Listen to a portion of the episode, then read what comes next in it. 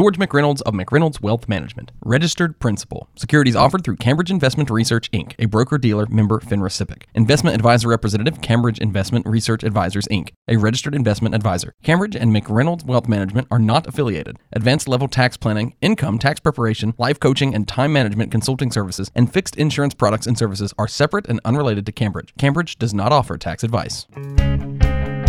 As a CFP and RFC, George McReynolds' mission is to help people create compelling dreams for their future, the plans to attain them, and the time to enjoy them. This is the Prosper Podcast. Hey, everybody, welcome into another edition of the podcast. This is the Prosper Podcast with George McReynolds hanging out with me as we talk about investing, finance, and retirement. Maybe share a useful nugget or two of information with you along the way. George, buddy, what's going on? How are you? It's a wonderful life again, Mark. Wonderful. Well, that's good. We're having a little bit of technical troubles with our microphones today, so hopefully we'll be able to get through this and sound pretty good. And uh, you were having a little car trouble today too. It sounded like.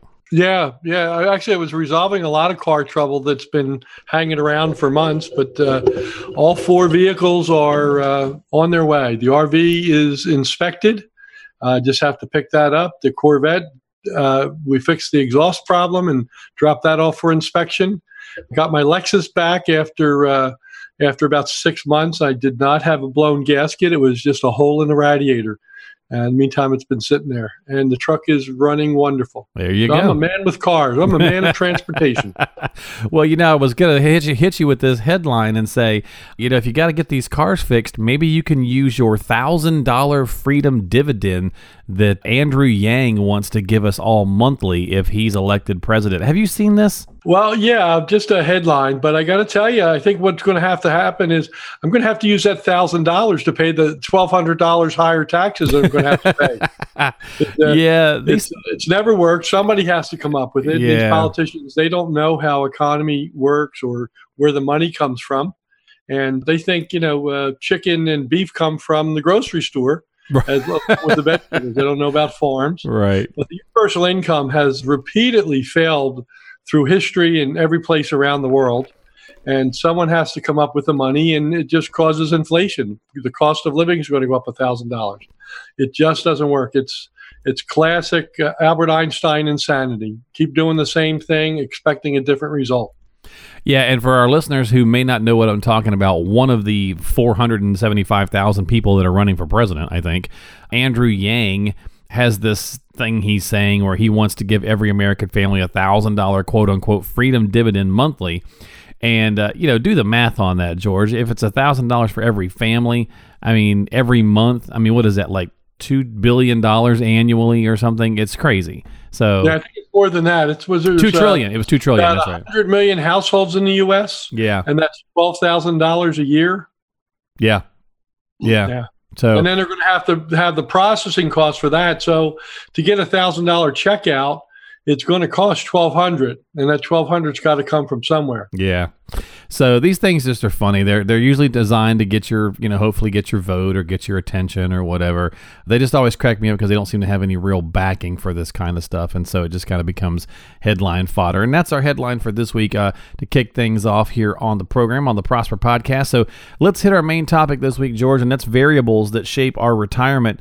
If all the variables in retirement planning were the same, it'd make your job pretty easy, right? You could just come in and I just have I'd get by with a calculator and a, and a little notepad. yeah, exactly. All this uh, all this integrated software that we have to use. Right, but the fact that everybody is different is kind of what makes it fun. You're like uh, solving puzzles or unraveling mysteries type of thing, right? You're you're absolutely right. It, it does make it fun. Yeah. Okay. So on today's show, let's explain why answers to some of retirement's critical questions do actually vary from person to person.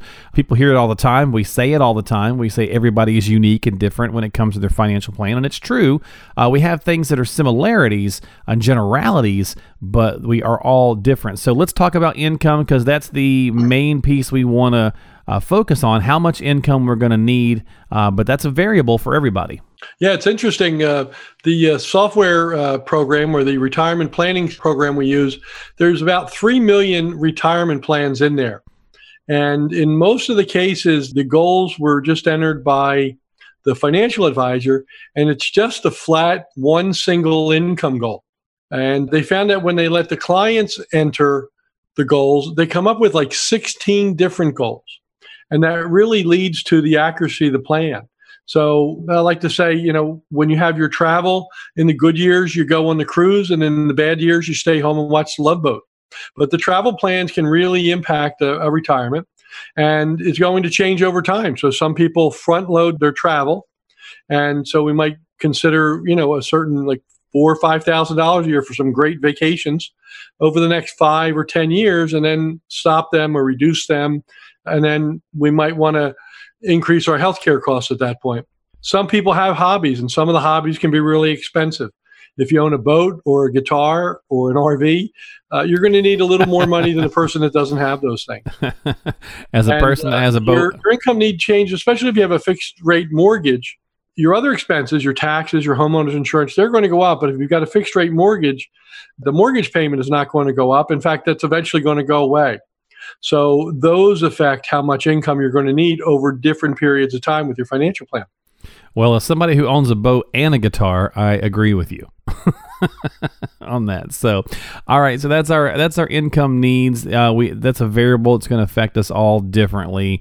And of course, when it comes to income, now we got to think about, you know, it's not what you make, but it's what you keep, that old saying. So we got to look at taxes, how much we're actually going to pay in taxes, because this can be a big make or break kind of place for retirement plans. You want to be as tax efficient as possible. And with ever changing or potentially changing taxes on the horizon, uh, this is certainly a wise place to get smart on. Yes, we actually do an end of the year tax plan in November for our clients just to see where they are in terms of withholding and if there's any opportunities to do any planning to either accelerate deductions or accelerate income. And sometimes we find that when people are retired, we can convert some income that would be taxable later into income that would be taxable never, move things into a Roth or, or other types of things. When we actually do a full retirement plan, though, we start out with the after tax amount of money the client needs for their different goals. And then for every year, we're building a tax return from the bottom up. How much after tax money do we need? And then we see where that's going to come from and see what kind of taxes it causes, and then figure out what's the most cost effective way. But for each year, we create a whole a whole tax return, so to speak, for 30, 40 years of the plan. That's awesome. Yeah. And again, it's good to go planning ahead of time and planning throughout the year as well, not just tax prep, which a lot of us are guilty of. We go, oh, taxes are due April 15th, so I should get started kind of thing. When you're talking about retirement and pre retirement, you want to be tax efficient and tax planning all year long. All right, so let's hit uh, longevity here, George. This is definitely a variable. Um, sadly, my, my favorite aunt just passed away last night at the time of taping this podcast. She lived to 87. Most of the females in my family on that side do live longer, but the males all pass away in their 60s. But that doesn't just necessarily mean that I'm going to pass away in my 60s. So I need to plan as though I'm going to live, you know, a nice long life. Absolutely. Insure like you're going to die tomorrow, but invest and plan like you're going to live forever. And when we figure out a plan, the first thing I ask a client is, uh, what's your family health, and then we look at the life expectancy. And I tell them if we plan, if we create a retirement plan for your life expectancy, there's a 50% chance you're going to run out of money. How do you like those odds? Yeah, I'm not crazy about 50%. No, no, I wouldn't be. So what we do is we, we look at the client's health, their current health. We look at their family history. Uh, of course, if they're a smoker or not, that affects it. And then we look at the longevity charts or the life expectancy tables and see what's the probability. We also look at what's the probability of one of them reaching uh, an even longer age. That so we don't know which person is going to to be the, the oldest, but we can figure out what are the odds of one of them surviving to say 100, as well as uh, where we start most of the planning is where is their 30% life expectancy? Where is their a 30% chance that they're going to live the longest. And that's what we use for planning. And uh, if the plan works there, then it's a great plan. If it doesn't, again, we factor in their current health, their family longevity, and um, if they smoke or not. And uh, that's the best way to plan.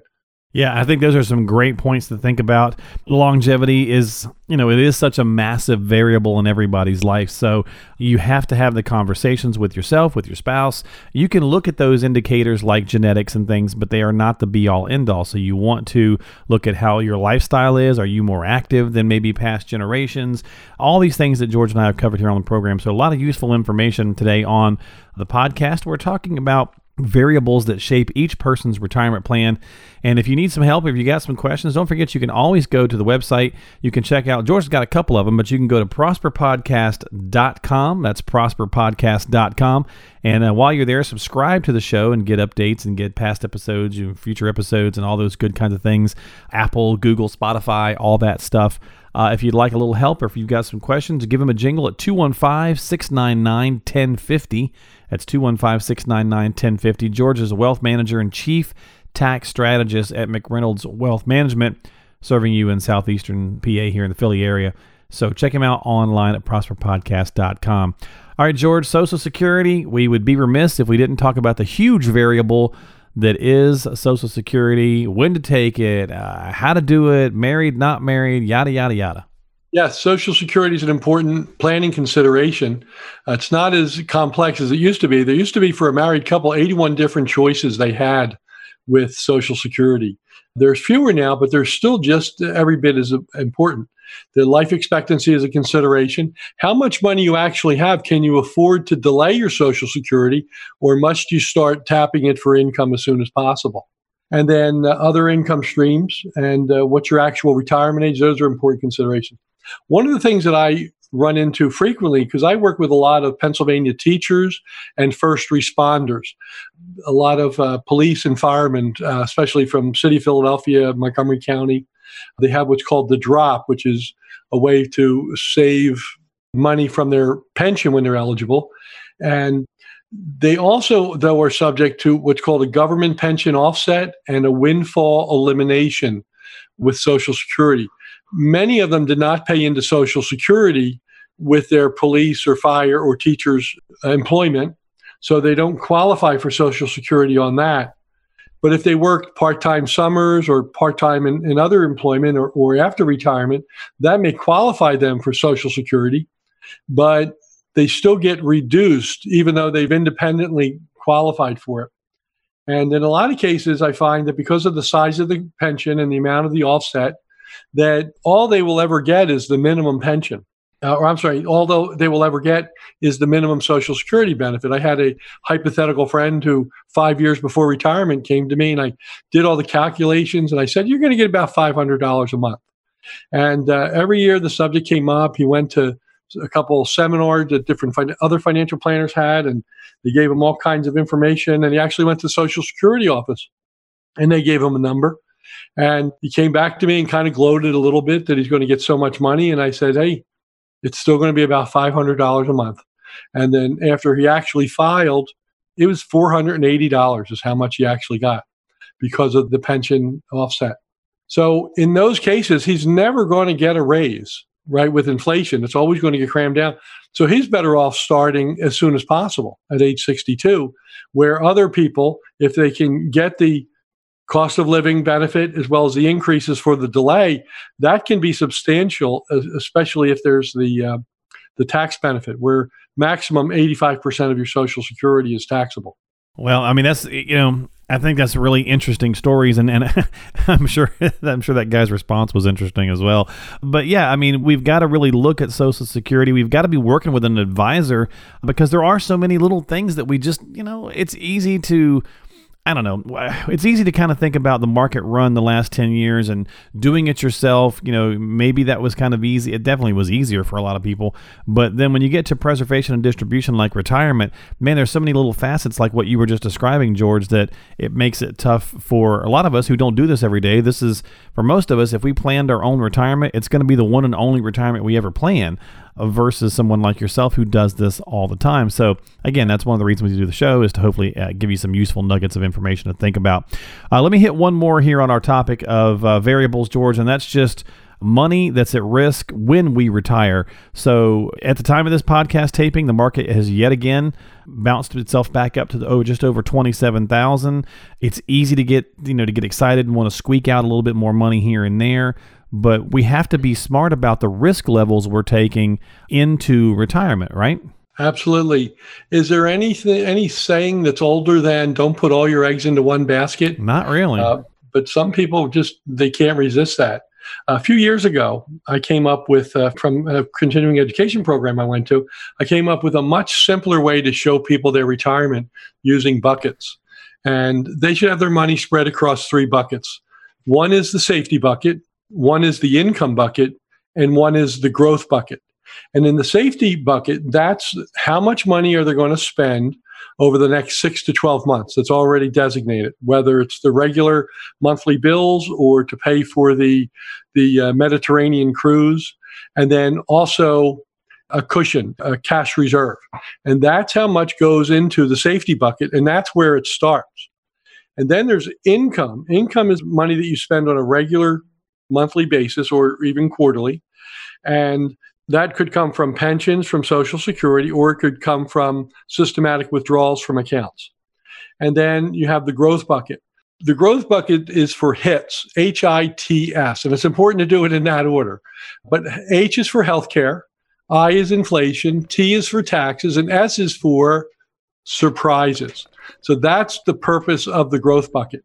So the money that's not in the safety bucket or the income bucket is used for growing and, and spending later. And as, as inflation hits, the income part has to increase to pay for the higher taxes or the higher health care or the higher gasoline costs. Well, usually with inflation, we have an increase in the economy. So the growth bucket has probably grown quite a bit. So when that happens, you move money out of the growth bucket into the income bucket. And also with that comes higher interest rates. So you probably won't move as much money. And that's a real simple on a uh, yellow pad calculation retirement plan. That's real simple and easy. And people seem to really understand that. Now, when we actually do a full retirement plan, we factor in a great deal of randomness. We factor in for, you know, for someone that's retiring at 55, we may consider 40,000 years of investing, and then we look at the probability of success. What are the odds that their plan will survive? We never want anyone at 100. In fact, nobody ever gets a 100.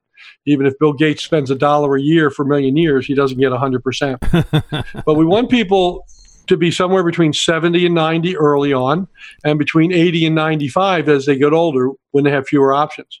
When it's less than 70, you're in uncertainty. You don't have enough certainty that your plan's going to work.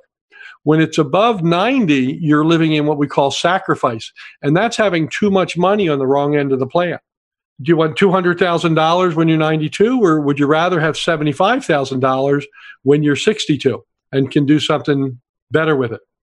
Hmm. Uh, so that's how we do an in depth plan, but there's a lot of, of advanced math calculating in that but in 15 minutes, I can do a yellow pad retirement plan using the buckets. And most importantly, people understand it and they get a sense of security when they see that. Well, I think that's a really good point. I mean that that understanding goes a long way to making things digestible for most of us. And so these are some things that are some variables that could shape your retirement plan. And so hopefully that helps you out and you found something useful in there. Uh, if you again, if you do have questions, as always, before you take any actions, talk with a qualified professional like George McReynolds, wealth manager and chief tax strategist. And you can call him at 215 699 1050 or you can go and subscribe to our podcast on Apple, Google, or Spotify at prosperpodcast.com. Well, we're going to take off this week here on the podcast and uh, and get back on with our day. But before we do, I'll hit you with a fun little getting to know you comment. If you were asked what the golden days or the good old days, I should say, for you are, what do you look look back most timely on? Give me like a time period, George. Absolutely, the '80s. It yeah. was. Uh, I was in my later 20s. I w- had been an action hero waiting to happen. Uh, I was in great physical shape, uh, found the love of my life. I was just getting married and I changed careers and I was getting, I was just, it's unbelievable the amount of money that I was making in banking compared to uh, getting shot at for $11,000 a year as a rookie cop. And uh, everything was just wonderful. The 80s were just fantastic. The economy was booming, Yeah. uh, at least after 82, and um, everything was good. Bought a house, had a car, had a great job, wore a suit to work, Yeah. and uh, There you go. it was good. And I don't care what anybody says, the music and the movies were great in the 80s. I'm an 80s guy myself, so there you go. All right, my friend. Well, thank you so much for your time on the Prosper podcast this week. We're going to let you go. We'll get on about our day, but make sure you give George a call if you got questions or subscribe to our podcast. Go to prosperpodcast.com. That's prosperpodcast.com. We'll catch you next time here on the program.